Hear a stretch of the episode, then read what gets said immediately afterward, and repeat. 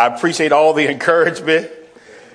No matter how many times I stand before God's people, you still never stop getting nervous, right, Bill? I told my father that uh, several times, who's been preaching over 50 years and is still preaching in Valdosta, Georgia, and he just said it simply means you're still humble, son. Amen. But truly, this is a great opportunity. Uh, we're all praying, of course, for Laura Ann as well, missing her husband and others who are away right now. And uh, we, we are definitely praying for you, my dear sister. But appreciate this privilege uh, from the brethren and also Robert as well, uh, entrusting in me this great opportunity to stand before you.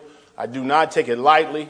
Uh, it's truly a privilege to always stand before God's people and share a word from His holy and divine word. Uh, as we look at this day, Father's Day today, which is celebrated throughout America today, I remember a conversation I had uh, several years ago with a coworker, and he was saying it'd be nice if an instruction manual came with kids when you had them, wouldn't it? And I said, well, we did get an instruction manual. Amen the Word of God. Because I know each and every father in here wants to be a good father. And the Bible says in Psalms 37 and verse 23, the steps of a good man are ordered by the Lord. Amen? So, not only do we celebrate uh, Father's Day today because of of what the world decided to tell us it was okay to celebrate, but God already commanded us that, right? The Bible tells us in Exodus 20 and verse number 12, uh, to honor your father and mother, that your days may be long upon the land which the Lord your God is giving you. Fathers, do you know why God commands us to honor our fathers? Well, one reason is because of the meaning of the word father. In the verb form, the word father means the founder, uh, to be the foundation or to author. You fathers are the authors of your home. And God wants you to author a God loving, God fearing, and God honoring home. Men, listen to the instructions. I want everybody to turn with me real quick. Psalm 78 and verses 5 through 7. I want everyone to look at this, and men, I want you to listen carefully to the instruction that God has given us. Psalm 78 and verses 5 through 7. And of course, I'll get to my text in a minute, but I need to set this up. Psalm 78 and 5 through 7. Look what the word says. The Bible says, For he established a testimony in Jacob and appointed a law in Israel, which he commanded our fathers, that they should what? Make them known to their children. I like that. That the generation to come might know them, the children who will be born, that they would, may arise and declare them to their children, that they may set their hope in God and not forget the works of God, but keep his commandments. Ain't that awesome? Fathers, God has commanded us to teach our children and to point our children to him. And here's why so that our children may have confidence in God and keep his commandments. I love what Psalms 118 and verse 8 says. It's better to trust in the Lord than to put confidence in man. Amen, somebody. The New Testament tells us the same thing, y'all. And you fathers provoke, in Ephesians 6, number 4, and you fathers provoke not your children to wrath, but bring them up in the admonition of the Lord. And the word translated admonition means to put something into the mind. Fathers, you ought to be putting something into the mind of your children namely the Word of God. Psalms 119 and verse 11 says, Your word have I hidden in my heart, that I might not sin against thee. If you're not putting the word of God in your heart, you ain't going to know what to do. You, it doesn't matter what your IQ is this morning, that is not how you make good decisions. You put the word of God in your heart, and that's how you make good decisions this morning. I want to show every man, woman, and child this morning how to be an influential father. And if there was ever a generation that needed godly, influential fathers, I think we're living in those times today. Amen. Bible says there's nothing new under the sun. A father's influence. When you think of the word influence, what comes to mind? I know we got some educated folks in here.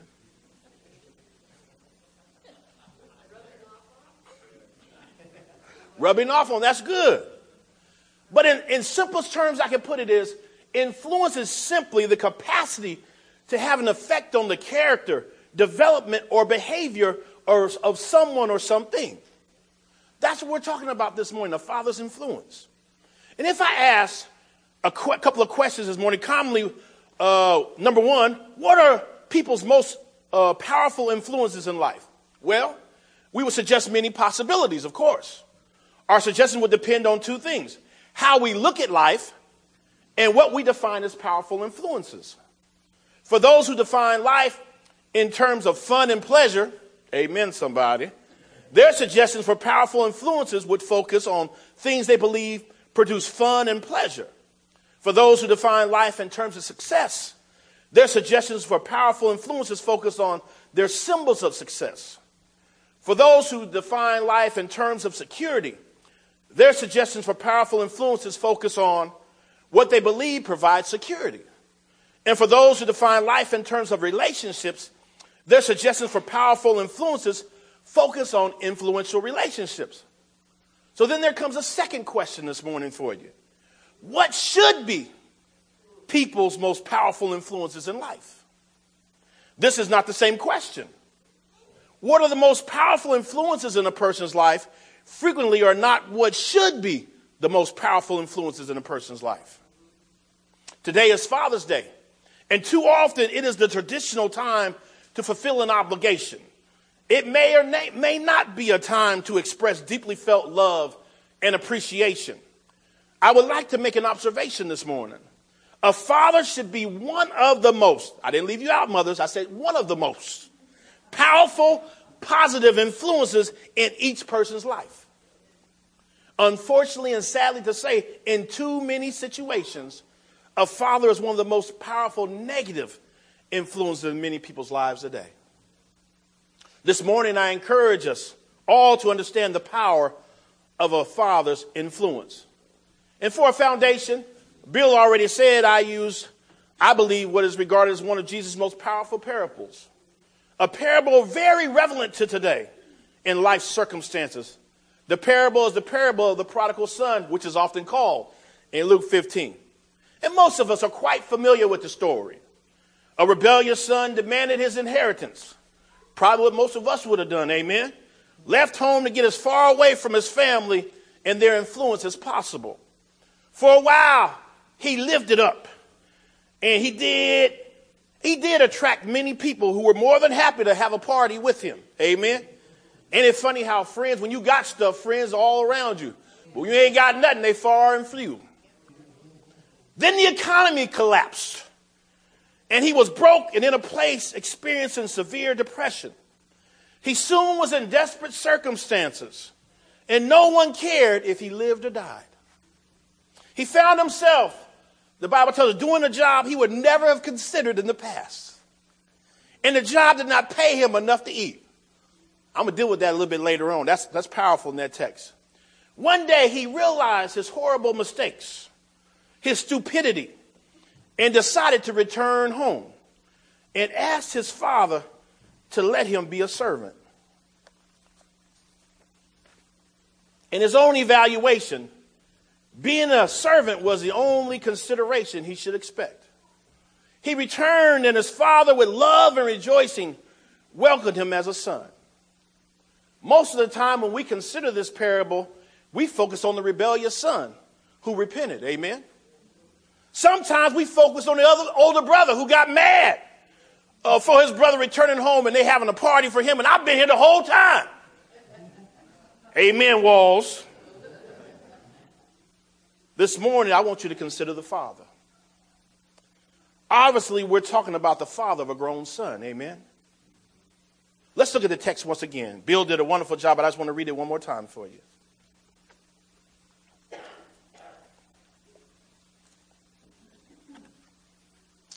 Luke 15, 20 through 24. The Bible says, And he arose and came to his father. Listen carefully. But when he was still a great way off, his father saw him and had compassion and ran and fell on his neck and kissed him. And the son said to him, Father, I have sinned against heaven and in your sight, and am no longer worthy to be called your son. But the father said to his servants, Bring out the best robe and put it on him, and put a ring on his hand and sandals on his feet, and bring the fatted calf here and kill it. And let us eat and be merry, for this my son was dead and is alive again. He was lost and is found, and they began to be merry. This morning, there are four things I want you to consider about this father. First of all, he knew when to turn loose. He knew when to turn loose. Why would you say that, Brother Morrison? Well, let me show you. When the rebellious son turned loose of him, he let the son leave. I know I'm talking to somebody right now. Yeah. I see no indication that he let the son leave because the father did not care or found relief in the fact that the boy was gone. The fact that he did not stop looking for the boy to come back is certainly evidence that he cared deeply. Look at verse 20. The welcome he gave his returning son certainly is evidence of his love. He did not allow the son to leave because he did not care or did not love him. He let the son leave because the son's heart and love were already gone. You say me amen when I get on your row. Now, watch this now. It takes a great deal of wisdom to know how to care, how to love, and when to turn loose. You know, sometimes we call it tough love. Sometimes there has to be some tough love, doesn't it? The temptation is to hold on to a child that you love until he or she comes to his or her senses. The temptation is to believe that your control is the solution to the problem. There certainly are ages, however, when constructive control focus or founded on love and concern is what our children need. But there is also an age when constructive control accomplishes nothing. I remember uh, some of y'all gonna laugh at this, but they don't whip children today. But I got whoopings when I was a child, and some say I was bad. I wasn't bad. I was just a mischievous child. This is a fixed up name for bad. But I can remember getting whoopers all the way up into high school, y'all. I remember this last time, I think it was probably my junior, senior year. my dad said, I ain't gonna whoop you no boy, more boy. He said, if you ain't got it by now, you ain't gonna get it. That's a true story. It takes great wisdom, church, to know when that time comes, but it also takes wisdom that helps the father to be a powerful, positive influence in the child's life. When the rebellious son left, the father knew a special sense of grief. When our children reach the age to knowingly rebel against us, it is natural to feel that we have failed as a father. It must have been very difficult to watch that son leave knowing he might never see him again. You know, when you give a child some money and they take off, you don't know what they're going to do. Oh, Lord, somebody know what I'm talking about.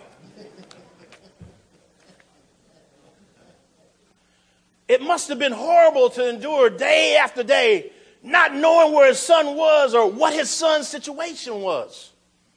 Say amen, somebody. Secondly, this morning, even though he turned loose of a rebellious son, and that son left, he was still a positive force in his son's life. See, we want to look at the choices the son made. How could he have been a positive influence and went out and squandered everything?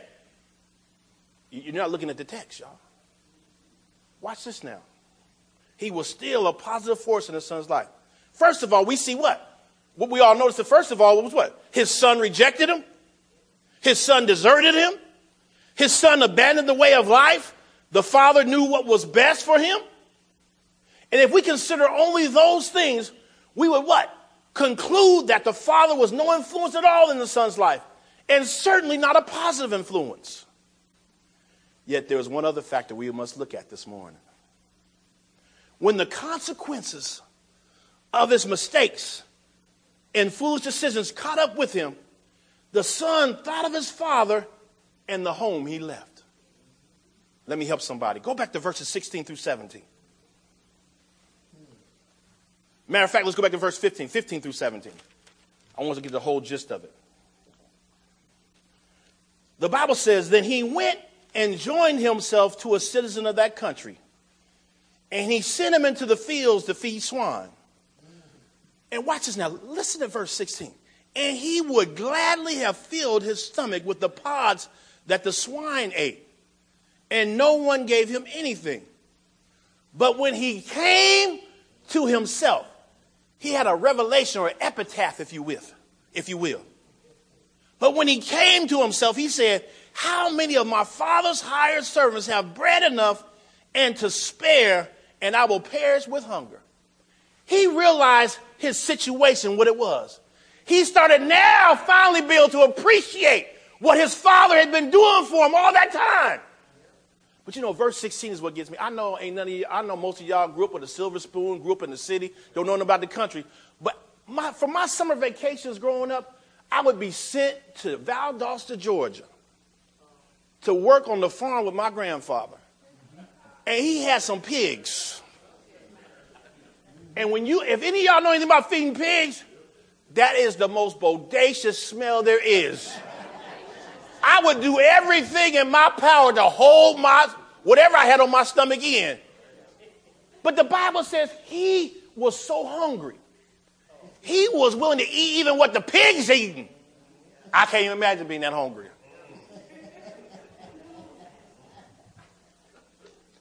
Papa Joe laughing, he might know what I'm talking about.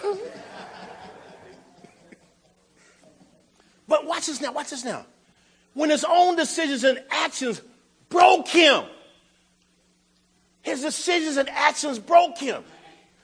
David would say over there, he had a broken and contrite heart and said, Against thee and thee alone, God, have I sinned. That's why he says over there, Created me a clean heart, O God, and renew a right spirit within me. Until you get broken, you don't appreciate what you got. He remembered home. And he remembered home because of his father. In all he did to disappoint and hurt his father, going home was an option. Look at that. He still realized he had enough sense to realize going home was an option. Ain't I talking to somebody today?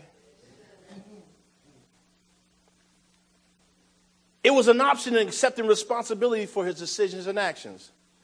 Ain't nobody in here ain't made no mistakes. We all got to used to be. Amen. But the important thing I want you to see is this it was an option because of his father's positive influence in his life. The third thing I want you to see is this the father's love for his son never died. He hoped his son would some, someday soon come home. He hoped his son's memories would bring him back. It was not a control issue, it was a love issue. It was not an I told you so issue. It was a loving relationship issue. See, and that's how we are a lot of the times. We tell folks stuff and, and they go do it and say, I told you so. You know what? Be more loving like the father in this situation. And let them realize their mistakes and gently receive them back. It was not because he wanted to be right. It was because he loved his son.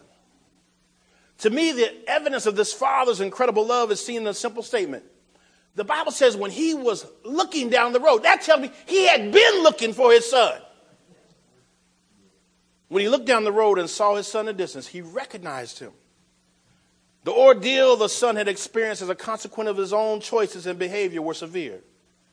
And that severe ordeal had to impact that young man's appearance in every way. I'm sure he didn't come home looking like when he left. When, look at when he left, he had all kind of money, looking like a million bucks. But after feeding the swine and wanting to eat with the pigs, and on his last leg, he was like, let, let me go back. I imagine he probably hadn't shaved. I, I can just imagine. Y'all know them visual pictures? I, I mean, he looked a mess. Tore up from the floor up. But like, I love what this text says. Yet the father recognized him. The father recognized him. That's my son. Come on home. And the Bible says he, he kissed him. If that ain't truth of a, of a, he didn't have a belt waiting for him.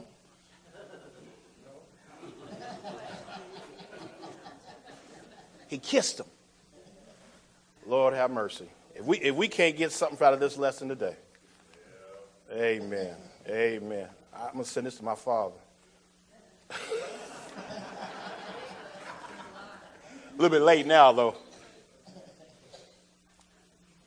But listen carefully. The fourth thing I want you to realize about the Father is this He knew how to extend encouragement and welcome His Son when He had been defeated. So many times when people are beat down and broken, we want to do what? Put our foot on them and, and beat them up a little more. Come on now. And, see, that's why I love this thing. We want to talk about the prodigal son or the brother. This is about the father this morning. There was no come to me on, on my terms. There was a joyful reunion. There was no lecture. How many times, parents, you won't give a lecture? The Bible says there was a kiss. Mm. Exactly. There was no desire to make him suffer more. There was a desire for the boy to know the father still wanted him as a son. There was no mourning for all that was wasted. There was immediate rejoicing. See, most of us have been like, how are you going to repay me? Repentance, though, had changed his son. Coming home had changed his son.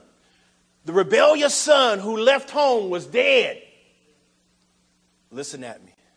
The rebellious son who left home was dead. The son he loved was alive.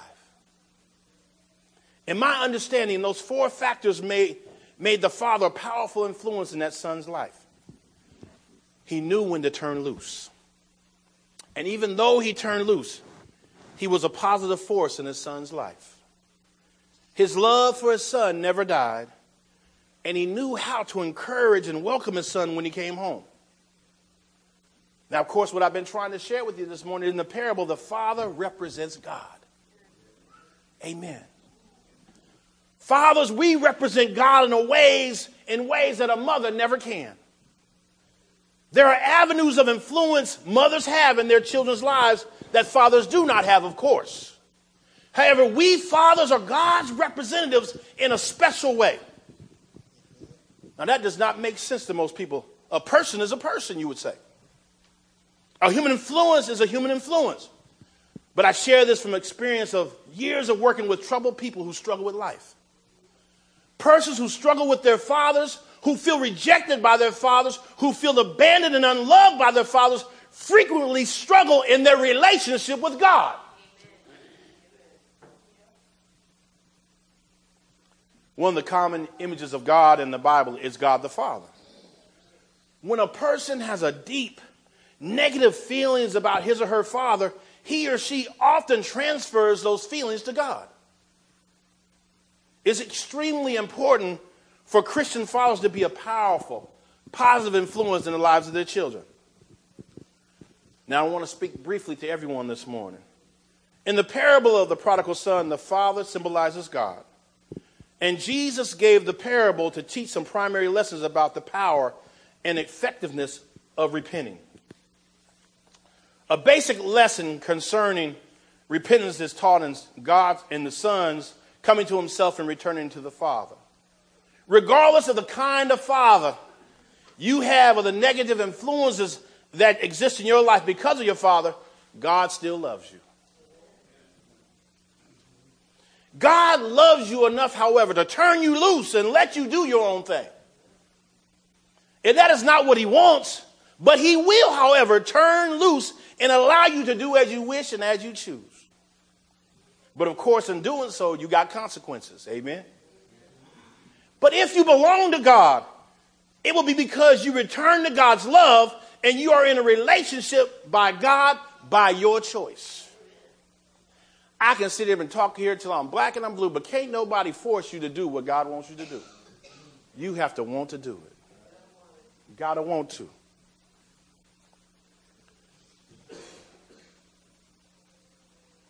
God wants to be the most powerful, positive, beneficial force in your life. And He only seeks to do you good. He knows what will destroy you, but He will not force you to do His will, even though it is best for you. And even if you rebel and abandon God, God's love for you will not, love, will not die. He says in Hebrews 13, I'll never leave you nor forsake you. Now, now watch this now when you've when somebody's done you wrong, you might say, you got three strikes and you're out already. Or you what's the famous one? You getting on my last nerve. But no matter how many times we mess up, God is still there to receive us. And I mean, I cry a lot of times because I know how many times I disappointed God. But he still loves me. I didn't say you did, but he loves me. And, one thing I found, church, God will never stop loving you. He will not stop, stop hoping by choice that you'll turn home and return to Him. And as long as you live, He will not stop looking for you to return, like the Father. He's waiting for you to come down that road and come on back home. And, and sometimes, look at this. Sometimes we're our own worst enemy. God says He'll forgive us, but we don't forgive ourselves. And when, when you come to God, no matter what has happened in your life, no matter what has happened in your life, He knows how to welcome you and encourage you. He wants you to be a part of His family again. And when you return, He will never be ashamed of you. One of, one of the most difficult challenges in life is to accept love. One of the most difficult challenges in life is to accept love. And, and watch this, I'm going to show you something here sometimes when somebody's messed up in their lives, we say, Oh, I don't love them no more. Oh, what if God stopped loving you?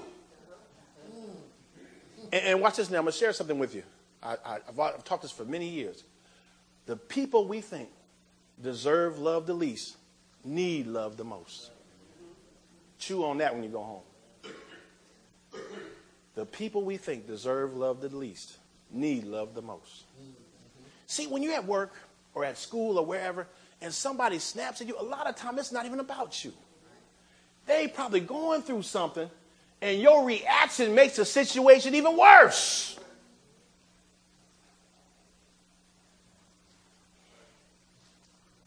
The greater our struggle and the deeper our troubles, the harder it becomes to accept love. God wants us to know his love is there. And God and sometimes we say, I wonder if God will ever forgive me. Simple passage. We talked about it earlier. Uh, I think uh, Art shared it in class this morning. 1 John 1 9. If we confess our sins, He is faithful and just to forgive us our sins and to cleanse us from all unrighteousness. Only thing it takes is for you to fess up. God, does God love me? That will never be an issue. The only issues are these Will you accept the love and will you accept the forgiveness? Will you accept the love and will you accept the forgiveness? See, I, I think as humans, we have a problem with God forgiving us and loving us because we don't know how to reciprocate that love to other people. See, we try to deal with God in the human sense, and, and we talked about this morning, Don. His ways are not our ways, as the heavens are higher than earth, so are his ways and his thoughts to ours. If you don't love and don't forgive, you don't know God. Bible says, He that loveth not knoweth not God, for God is love. I hope I shared some things this morning to encourage you and put some thoughts on your mind. If you're here this morning and you don't know about the God, this great, wonderful God that I'm talking about. You need to hear the gospel, how that Jesus died, he was buried, and he rose again on the third day, according to the scriptures. 1 Corinthians chapter 15, verses 1 through 4. You need to believe it. The Bible says, without faith it is impossible to please God. For he that cometh to God must believe that he is, and that he is a rewarder of them that diligently seek him. Mm-hmm. And then how to do it? The Bible says, faith then comes by hearing, and hearing comes by the word of God. Romans 10, 17. Then you need to make that great confession how that Jesus Christ is the Son of God. Jesus says, if you can accept, accept, or confess me before men, I shall confess you before my Father which is in heaven. And then you know what? The Bible says, except you repent, you shall all likewise perish. Luke 13, 3. Mm-hmm. And then that just gets you unto Christ. You ain't in Christ yet. The Bible says in Colossians, as many of you who have been baptized into Christ have put on Christ. Amen? Mm-hmm. The water grave of baptism, the water grave of baptism is ready for you today. If you don't know Jesus, you know, need to know him. He died for your sins and he died for mine. He died for the sins of the world. And his blood is still fresh today, even though he died many years ago. Amen. If you have anything on your heart today, you need to confess. And you know what? Sometimes we can be some hard people, okay? We, even as Christians. When we mess up, people want to keep holding it and remembering it and stuff. But you know what? As soon as you confess it to God, he cleanses He said, I remember your sins no more. As far as the east is from the west, mm. I remember your sins no more. God forgives all. And you know what? Forgiveness is not, is not saying, I'll forgive you, but I won't forget. That's not forgiveness. Mm. Forgiveness is releasing the prisoner and realizing the prisoner was you. Yeah, that won't hit somebody till later on. But if there's anything on your heart at this time you need to express or you want to come to the Lord this time, you can do so. If together stand and sing the song that's been selected.